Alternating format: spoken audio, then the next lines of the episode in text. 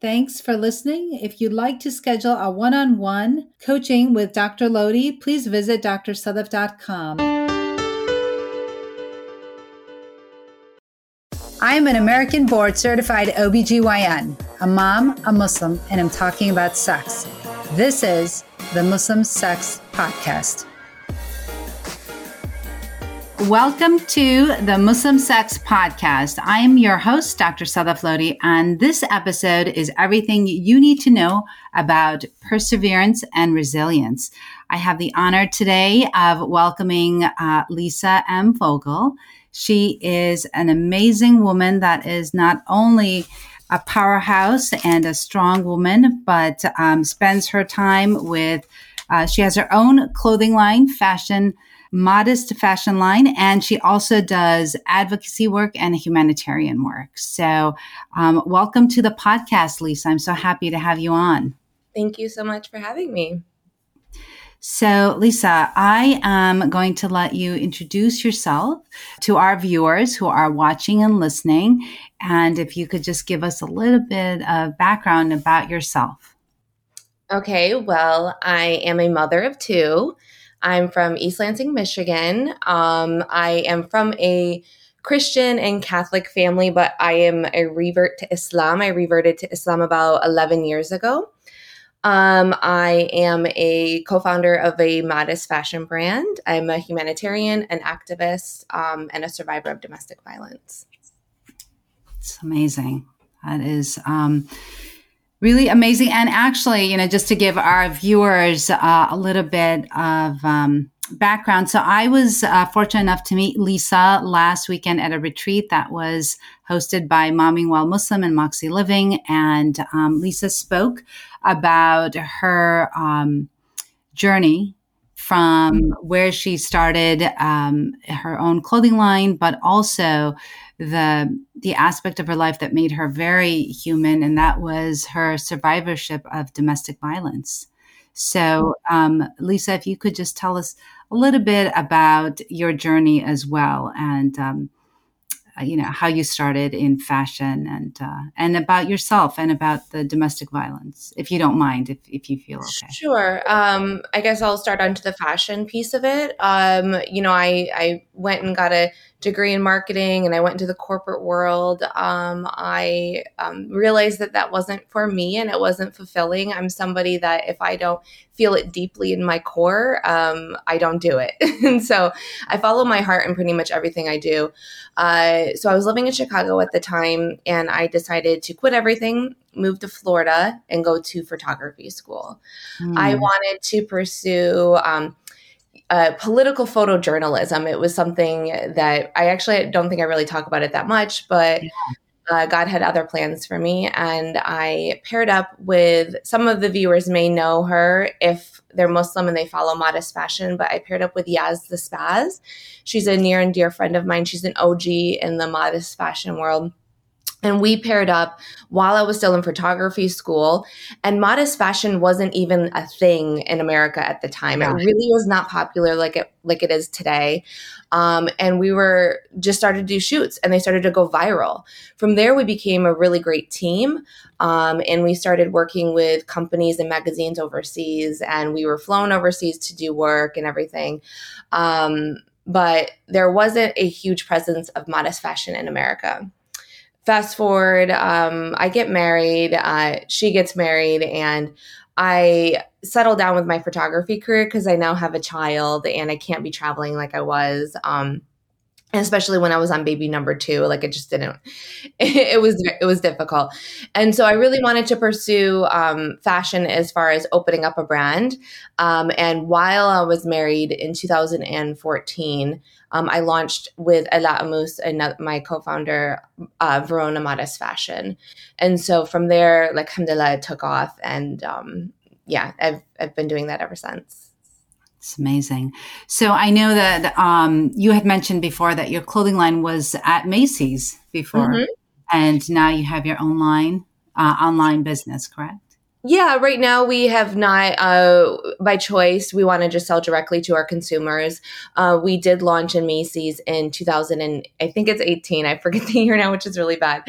Um, but it was a huge milestone uh, for myself as well as um, you know the community i believe because it took muslim women and we went on a larger scale for representation so for me it was a very proud moment that's amazing um, and so I know that um, you had mentioned a little bit in your in your bio about um, domestic violence, and you know, being a survivor of that. I don't, you know, I, I only want to talk to you as whatever you feel comfortable, you know, talking about. And um, yeah, disclaimer: I'm an open book with it. I made a very conscious decision to uh, speak very publicly about it um, for the purpose of hopefully helping other women.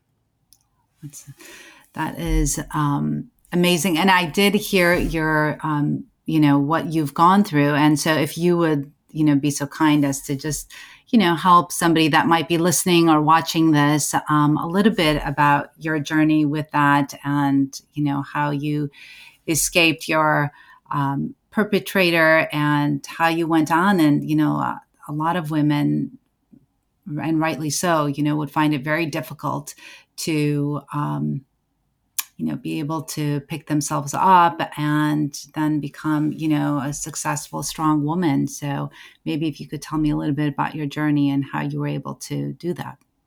So in in 2013 i met my husband um, and we decided to get married i was looking for um, all of the qualities that we're taught to look for as Muslim women. Uh, you know, they're on their deen, uh, they provide, they take care of their families. So on surface, uh, he was really everything that I, I, I thought was the, as far as an amazing man. And that's the way he portrayed himself to the public behind closed doors was a completely different person. And that's often what happens with abusers is they're very charming and um, to everybody else they're they're this amazing warm-hearted person. Uh, that's not what i had at home. Um, when we got married about week one is when i started noticing abusive signs but at the time i didn't realize it was abuse because it's very disguised um, and it's it's subtle and, and difficult to pinpoint. Um, and so it started off with emotional abuse and, and control and financial abuse. Um, but because it was in such small you know small little actions um, it's something that I wanted to be patient with and we could work on and we could get through this. Um, and, and so it became a, a, cycle where I would let things go and then things just got worse and worse. Um, week one, I went into, I went out for a jog and that's my me time, which we, we spoke about earlier that, you know, my workout time is my self time. And I, so I went for a jog and I came back and all of my, I had all these Pakistani clothes um, before going to weddings and everything, and he and he gave them all away just within the hour that I went. And I was like, "What happened to all my clothes?" He's like, "I don't want you wearing these." And I was so upset because it was it cost me so much money. I loved yeah. them. This one sorry that I was like in love with, like you, and you know that it's just things that you can't necessarily replace. So I was very upset, but I let it go um, because I didn't want to create I didn't want to create a bigger problem. So I let it go. Uh, a few weeks later, uh, the first instance of a uh, of a, a very angry episode. Um, we were driving up to ICNA in Connecticut, and um, he exploded, and veins popping out of his neck, screaming at the top of his lungs, driving recklessly, and I didn't even know what had happened or what had sparked his anger. Um, by then, I was actually already pregnant. I had just found out I was pregnant. Um, so I got pregnant right away in our marriage. And that's the way the marriage continued for about a year. Um, no physical abuse, just extreme verbal and emotional abuse. I was becoming depressed, more and more depressed. Um, but I, I, I did, I, I don't think I was knowledgeable enough to say, yes, I'm in an abusive marriage. Because again, what happens is, is there's an, an abusive episode there's the remorseful stage and then there's the honeymoon stage where they feel sorry they, they won't do it again they'll get help they'll work on themselves and then they'll do something like sweep you off your feet and so you decide to forgive and then each time they do it you're broken down more and more every time and you become more and more weak and that's how people get sucked into the cycle of abuse. Um, I gave birth to my first to our first child. His name's Ilias, and um, two months after the birth of him um, was the first time that he hit me, and he knocked me to the ground. Um, and that was the start of the physical abuse. And I just remember crying my eyes out, and he didn't talk to me for two days. and he made it seem as if I did something to him. And so the irony of it is that he would be abusing me, but I'd be running to him. And so that's what they do. They they they break you down so much that you think that you need them. Even though that they're they're, they're beating you up emotionally and physically, but you feel like you can't live without them. Mm. So the physical abuse, of course, only got worse. Um, I had endured my head being slammed to the wall, knocked to the ground, strangled. Um, I did lose a baby during the during my marriage um, with my third child. I um, drove myself to the hospital bleeding. I drove myself my two children to my sister in law who was living around the corner while bleeding. Dropped my kids off and drove myself to the hospital. And um, he came to stop by to see me and then left me in the hospital that night alone. So I just remember that night looking at, at the wall and thinking, how did I get here? Like, it's like you wake up one day and then you don't know how that, like how, how you get there. And, um, I knew I had to leave, but I didn't have the strength then. So, um, it wasn't until about a month or two later that I finally had had enough and um, I waited till he went to work. Um, I called some friends. One friend had already knew knew about the abuse. Um, she was local, and that was my business partner. She and her husband had known about it. Um, and I said, "I'm going to leave. It's time to leave." And I I always say that victims always remember the first time they were abused, and they always remember the last time, and then they said, "This is enough." And so I'll never forget that day. And I packed up the car and I drove from Dallas to Orlando, Florida.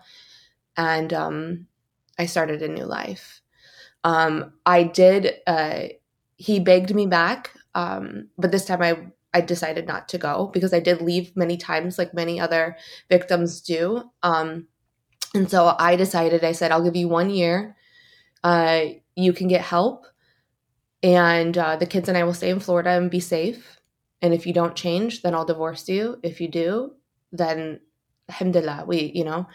But I'm glad I'm I'm glad I made that decision because that year, um, he he didn't change. Um, and he did get he actually he did get help and um, he did provide for me and the children for that year um, but his anger never went away and so i knew that this was something that he was going to have for the rest of his life unless he made a conscious decision that he he knew he needed to change. But um, I did decide to divorce a year later. It's amazing.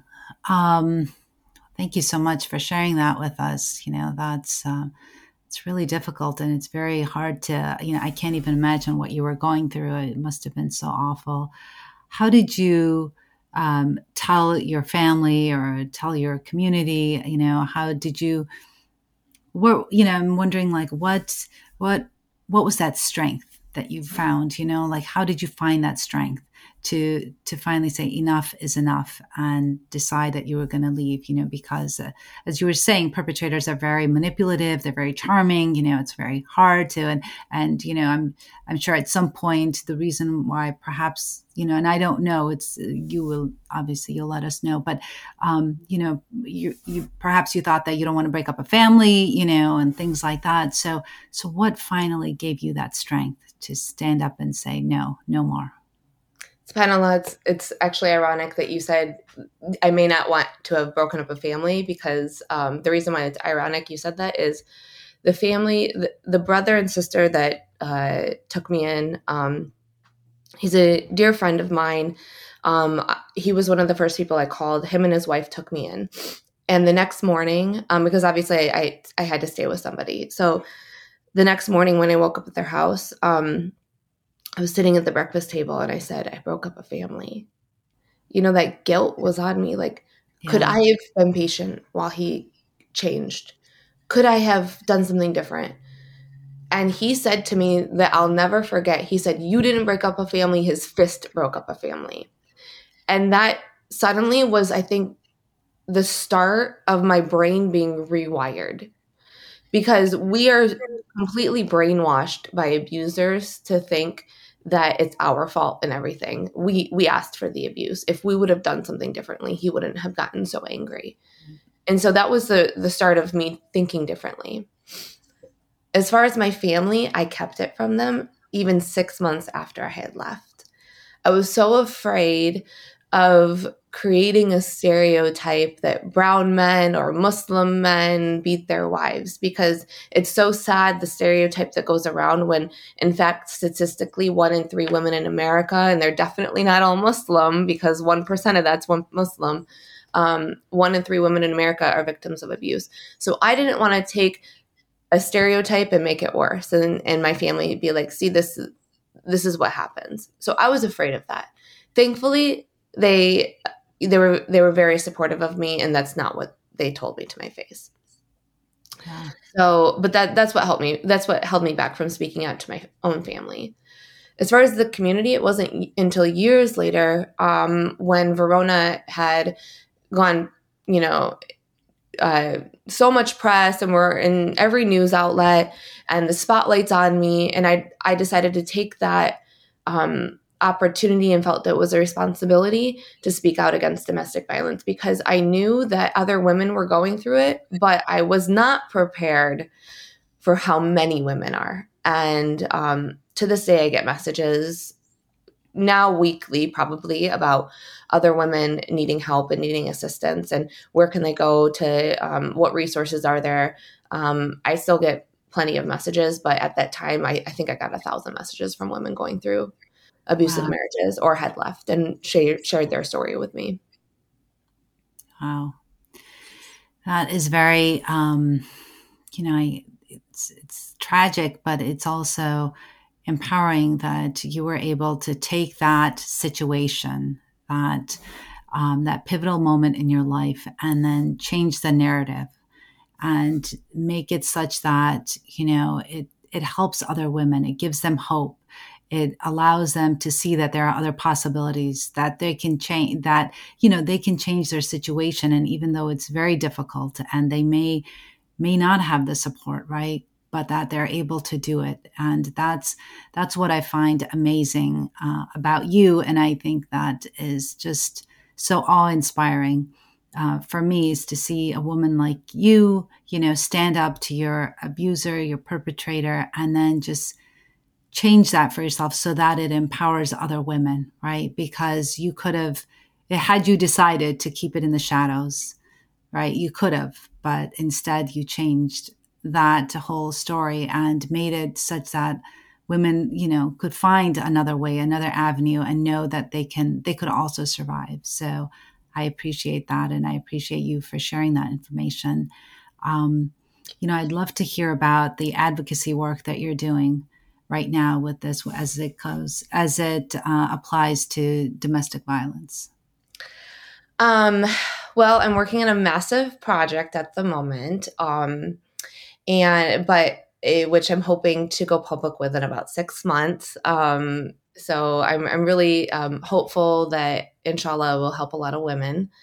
Um, but what I have done is I I do speak out as much as possible that's first and foremost is i believe education and creating a conversation is the first step with making change at all because if we're not willing to speak about it we definitely will not be able to make change. Um, and that's something within our community that there's still this sense of shame that uh, this is something that you sweep under the rug. I think we're getting better at it. Um, and I think more organizations are stepping forward, more members of the community are stepping forward and saying, hey, we need to not be silent about this issue anymore. This right. happens to our community just like it does everybody else. Let's stop pretending it doesn't. So um, speaking out is is one way that I hope to create change. Um, another way that um, other way with my advocacy is uh, with ICNA Relief. I helped to open up a uh, women's shelter. Uh, we raised money and it houses around um, six women, and that's in Orlando. That opened up about two years ago. Um, and I'm going to be meeting with. Um, with them shortly on how we can expand and uh, serve more women in that community. Um, I uh, have worked with Texas Women's Foundation and help fund them to get transitional homes. Transitional homes is different than shelters. Um, mm-hmm because often shelters not ICNA relief because they uh, they do serve Muslim women and they do keep them there for six months to a year. But often shelters will give women three months and then they have to find their own place. And no one can rebuild their their lives in three months, especially when there's children. So transitional homes is very important because it gives a woman a long term home where they have time to get on their own two feet financially, get a new job, maybe further their education.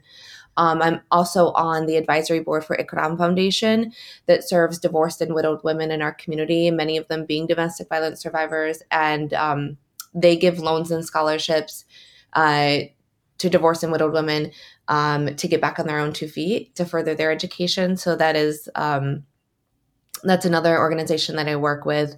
Um, and then I, I often just help any other organization that helps me or that asks me to assist them, and and I jump in and help whenever I can. It's amazing. Um, and I know that you had also mentioned some humanitarian work that you do as well. So is that separate from the advocacy or is that? Yeah. I do a lot of mm-hmm. humanitarian work. It's very important to me. Um, most important thing for me in this world is that I don't want to leave this world unless I've made as big of an impact as possible. Um, so I'm doing some work in Uganda at the moment. Um, I met with the prime minister while I was there a couple months ago, and wow. I'm working with a local official. And uh, one project that we're just finishing up on is. Um, getting a school back and uh, back open. Um, they had the government had shut it down due to their water facility, and we funded it to um, uh, to renovate their toilets and and water well. And just those two things will get 1000 kids back to school and 17 teachers back to work. So that's one project that i'm finishing up on. And then we're looking at a phase two um, to build a community center um, and school and a, and a massive water project. So um, i'm working on various humanitarian projects at the moment. And that's really i think my other passion outside of dv and then fashion is kind of my creative outlet. So you are amazing. I just, I'm like tired just listening to the amount of work that you do. That is, mashallah, you know, may Allah continue to give you strength to do all of this work. It's just so amazing. And I'm just like, totally fangirling over you. Um, that is doctor, mashallah, and prof- successful, mashallah. It should be the other way around. no, no, it's just, ah, so amazing. That's just really impactful. Everything that you're doing, you know, alhamdulillah. So tell me, uh, you know, we know a little bit about the the advocacy and the humanitarian work that you're doing, but tell me a little bit more about your fashions and, um, you know, where do you get your I don't know, like your creativity from to make those and, you know, what I know you mentioned a little bit before when I spoke to you one on one about materials and where you source them from. And if you could tell me a little bit about that. Well, um, Atlanta, we opened up Verona um, initially to give Muslim women the pride, the strength and, and pride to be, you know, to not back down and you know, hold your head up high if you choose to wear the hijab, because obviously there's so much Islamophobia and there's so much information about the hijab and Muslim women and that we're forced to wear it or it's an oppressive garment. And I think I'm like, the perfect example as no one's forcing me to wear this. I chose to put it on. Um, I'm not married and I'm keeping this on. It's my Muslim identity. I wear it with pride. So when people see me, they know I'm a Muslim woman. So this is something that I wear, um, you know, very pridefully. And um, so we wanted to give Muslim women who chose to wear the hijab that confidence to be who they are, not back down. That was the, our, our biggest mission. Um, and then secondly it, it's also we wanted it to make it more convenient for women that wanted to dress more modestly. Um, and it may not necessarily even be a muslim woman or maybe a w- muslim woman that doesn't wear the hijab but likes to dress more modestly and they couldn't find these options of um, as you know there's requirements with hijab where it has to go to the, down to the wrist and down to the ankle. And then you start if you look elsewhere you have to pair all these pieces and it's difficult and it doesn't yes. look good once you pair it all together. And then it, no, it doesn't yeah. Um, so we wanted to you know fulfill that need for our sisters uh, so that that's really our social mission um, and as far as inspiration and designs um, it, I can't really tell you exactly where it comes from because I just have a creative idea and we start and we put our line together. Um, so like for instance, we're about to we're about to release our basic line and it's like basic pieces um, with like basic dresses, kind of everyday wear. Um, and after that, we'll be launching you know our spring line you know coming up in you know February. So February March. I'm looking forward to that. Do you have like a um, say like a, a work line or like you know the business casual line do you have that as well yeah, we have a lot of suits and two pieces that are you can dress up or down. You can wear to the office or a nice night out. So business mm-hmm. casual. We have a lot of those pieces right now. We're building our line back up because COVID really hurt us. Um, factories were like shutting down left and right, and then they'd open up, and then three weeks later they shut down. So it was so hard to pump out productions, but we're slowly building our line back up. And so if you were to go to our site, it looks like we have just a small line, but slowly but surely it will get back to where we were. Awesome. So tell me if, uh, say, if somebody, you know, who's listening or um, watching, if they wanted to, say, be a part of your uh, advocacy or your humanitarian work that you're doing, if they wanted to donate, you know, where could they go to do that? They could donate at Muslim Aid USA, um, or if it's organizations that I work with for domestic violence, uh, Texas Muslim Women's Foundation is a great organization. Um, I'm I'm speaking at Noor Family Services in Atlanta um, this week, next weekend, excuse me. Uh, they're a great organization as well. Um, I also work with ICNA Relief um, and Ikram Foundation here in DC. So uh, those are all really great organizations to support. I think it's so just I know I keep using the word amazing, but I just think that's what you are. You know, you donate your time, you give so freely, and you know, uh, you I'm sure are not free. Like, you know, I'm, i know your calendar is is booked and you are super busy and especially with two little kids, right? So, how old are your children? Seven and eight. They're two very active boys. so yeah, they they they're the full time job for sure. yes, yes. So I know being a mom of three that it's it's a lot of work. So you know you may you make it look easy, but it's not. I do my best. Like I'm not going to act like I'm a perfect mom or perfect. like I have, I you know I make mistakes just like everybody else. Motherhood is not easy. There's no handbook to it. Yeah. Um, and I try to be very open about that. That I'm like, look, I may, I have flaws. I I I don't. I really am anti making uh, social media as if I'm this perfect person. Like we all like to have this perfect image out there of ourselves, and I really try to not be that person online. I really do try to be the same person online as I am at home. And so I show my mistakes. I show how crazy my kids are and like I think I sent my kid to school with like a shirt on backwards. like, so like I yes, I I do a lot, but sometimes I'm all over the place. So I do my best. Yeah.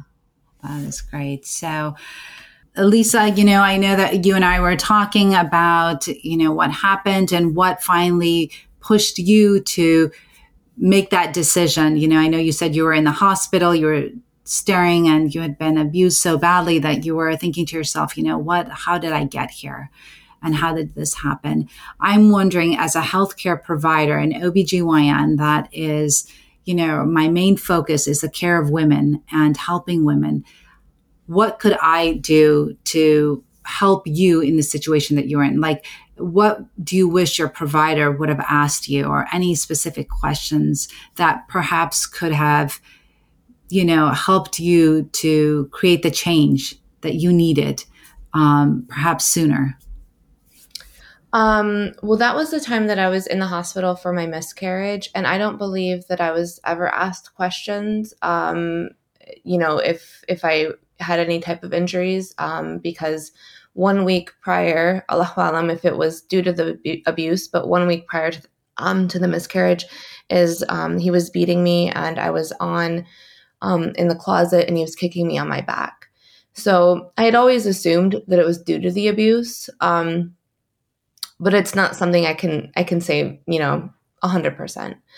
Um, but had they even asked or pushed for it, I may have I may have been willing to say at that moment. Um, I was in the hospital um, a month or two. I don't know if it was prior to. Um, I think it was prior to the miscarriage. Actually, um, I was in the shelter. Um, I had escaped and gone to the shelter, and then I had went back. But while I was in the shelter, um, I had to list out the physical abuse that I endured uh, during my intake, and they um, they were very uh, obviously very um, compassionate and very um, you know delicate with my feelings and trauma at the time but they um, legally had to send me to the er because of the head injuries that i had endured. Um, when i did go to the er due to the shelter sending me there i made up a story and said that i had um, fallen while playing basketball. It was just the first thing that came to my mind. Um, and it just seems so uh, not practical to have such bad head injuries from falling while playing basketball. Just just the way I was describing it. Um, I was just trying to come up with something off the top of my head. I think had they pushed more or dug deeper, um, I may have been willing to say that this was due to abuse. I was very afraid to speak out because I didn't know the repercussions, and um, I was just very scared at the time. So I think if they had dug deeper um, to really investigate, they may have I may have come forward and say it was abuse, and then from there I could have gotten further help. Yeah. Yeah, absolutely. So, you know, to your question about, um, you know, whether or not you could have had a miscarriage from being beaten up, you know, I think that is a very high likelihood because of the stress, the trauma that you're experiencing. Absolutely. Stress can do a lot of things. And, uh, you know, I don't doubt that everything that you were experiencing and the trauma that you were facing, you know, perhaps could have resulted in your miscarriage. So I don't doubt that.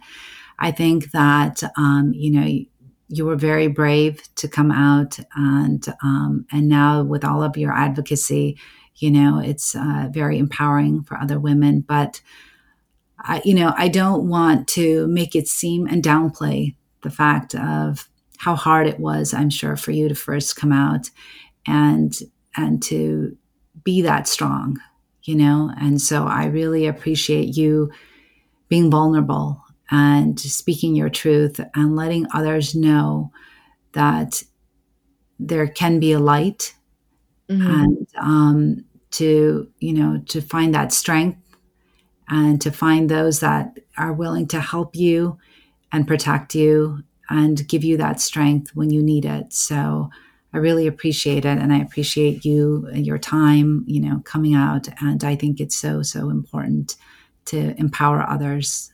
And I appreciate the fact that you're doing your advocacy and your humanitarian work and it almost seems like your fashion business is kind of like a hobby. Um, but that you know your real passion is in advocating and helping women. So mm-hmm. um, and i appreciate that. So so thank you for your story. Thank you so much.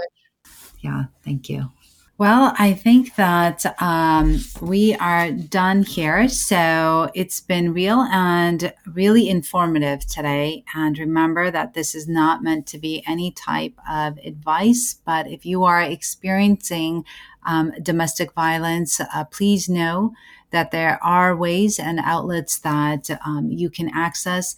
And I really thank you, Lisa, for coming on and sharing your your experience and you know and what everything that you've gone through, so that hopefully, if somebody else is experiencing um, domestic violence, whether it's you know physical, emotional, financial abuse, that they know that there's help out there and that they don't have to be in that situation and when they feel empowered to be able to change you know make that change or put forth that first effort that there are people ready and willing to help them so thank you so much and um, until next time this is the muslim sex podcast